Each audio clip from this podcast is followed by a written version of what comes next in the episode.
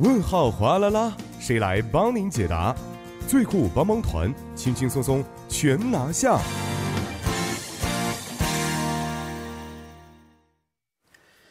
生活小贴士尽在帮您解答。帮您解答节目呢，将会由节目作家尹月就市民朋友们在韩国生活中遇到的大小问题进行现场解答。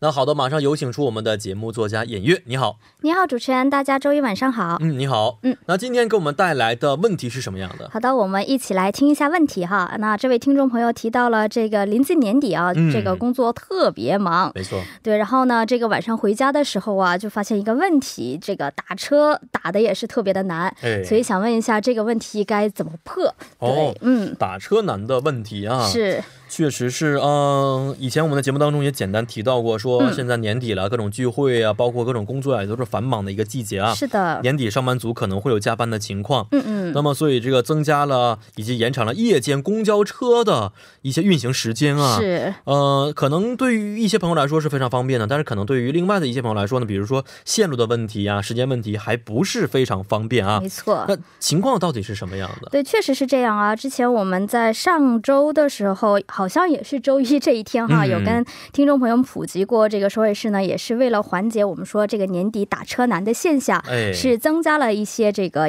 特别是深夜巴士，我们说夜间巴士的这个是运行的运行的这个量数啊。嗯那而且呢，还是首次在这个我们说这个乘车特别困难的，像这个梨泰院呐、义山站呐、这几个舍堂站，这期间呢也是新开辟了另一路这个 N 八五零的这样的一个路线，哦这也是首次这样的运运行。嗯那虽然是首尔市这边做了很多的努力，但是就像主持人提到的，可能是因为这个时间上，包括这个路线上的问题，嗯嗯对于一些嗯听众朋友来说呢，多少还是不是那么的方便。哦所以呢，为了针对这一点呢，首尔市呢在今天二十三号也是再一次的表示了会增加个人出租车的供给量，哦，并且加强这个拒载惩罚嗯这个拒载的力度。嗯嗯哦，增加个人的出租车，并且惩罚拒载的一些力度啊。是。的，那具体的增加措施是什么样的？是这样的，我们先了解一下这个韩国个人出租车的它的一些运行的运营的一个情况啊。嗯嗯，那这个韩国的个人出租车呢，是有这种两天工作后休息一天的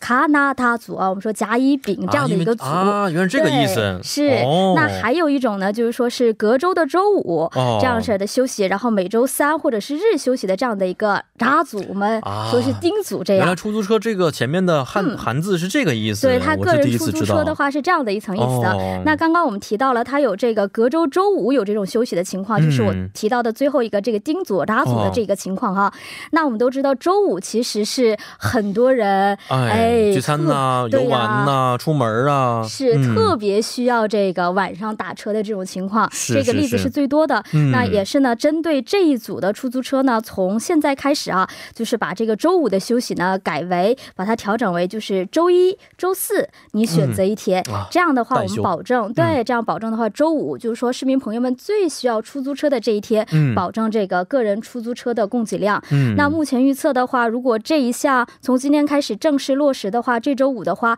周五的个人出租车呢会达到这个供给会约达到两千台，哦以此来满足这个乘客们需要这个乘车的这样的一个情况。嗯嗯嗯，那除此之外呢，这个韩国的个人出租车呀，它的运营时间是有一定的限制的。嗯那么从今天开始呢，也会把它这个限制的时间把它放宽，嗯确切说是解除它相应的这个限制时间。嗯嗯去年的年底啊，我们说是从十二月二十一号但是到三十一号嗯期间呢，是从晚十一点到这个第二天凌晨四点这段期间是解除了它这个运行的限制。哦，也就是说，个人个人出租车呢，可以在这个时间段进行运营。嗯，那么嗯今年开始呢，是从这个十二月十一号到三十一号为止啊，是从下午晚上九点就开始了，哦哎，九点开始就可以拉客的这种情况了。嗯嗯嗯嗯嗯以此来满足这个更多的乘客可嗯以在这个时间段能够打到车的这样的一个几率。是是，嗯、但是啊，虽然是增加了很多的一些个人出租车的政策嗯嗯出台了，但是年年底还是有很多人觉得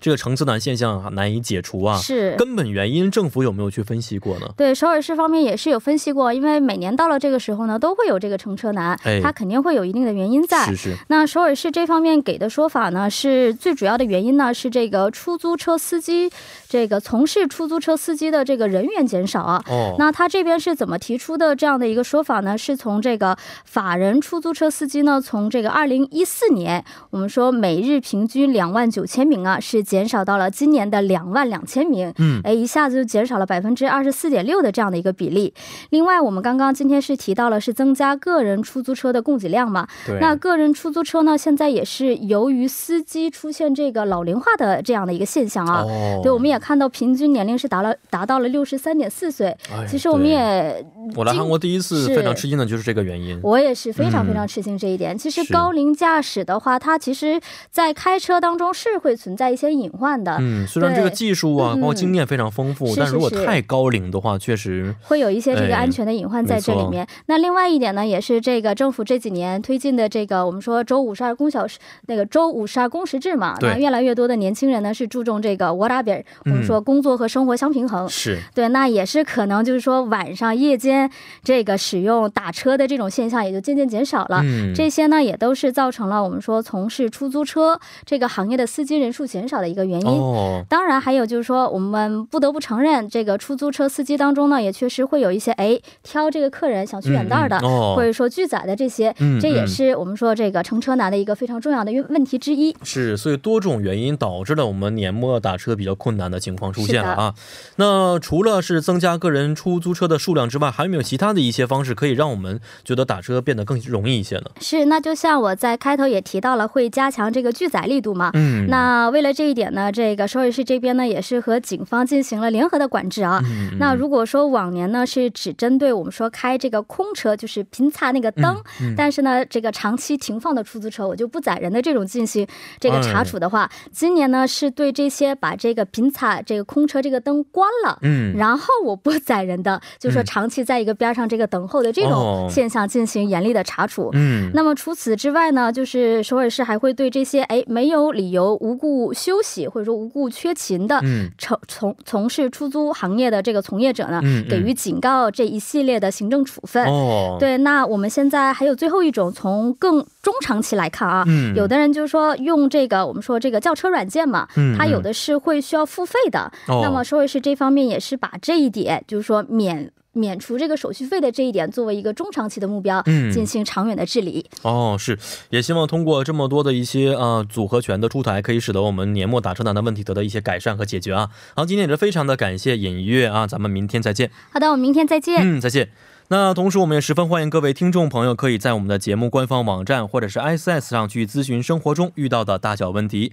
而且，如果您的问题被节目组选中的话呢，还有机会获得节目组送出的咖啡电子代金券一张。那同时再为您说一下啊我们首尔市最近的一条文化方面的消息。嗯，将会举行的是敦义门博物馆举办寒假特别活动，来我们的村子和历史一起玩儿吧的活动。那参加对象呢是包括七岁以上的家庭，而且参加的费用是免费的。活动时间是呃二零年一月二号至二月二十九号之间啊，星期二到星期六的上午十点三十分到十二点三十分为止。那么活动内容呢是。参可以参观敦义门博物馆村内的展览，并且体验过去和今天生活面貌发生的一些变化，而且可以在胡同里啊与参与活动的朋友们一起进行传统游戏的玩耍，啊，活动内容还是非常多种多样的。那地点就是我们位于西大门区的首尔敦义门的博物馆了。报名方法是从十二月二十号周五开始，在敦义门博物馆的网站上进行报名。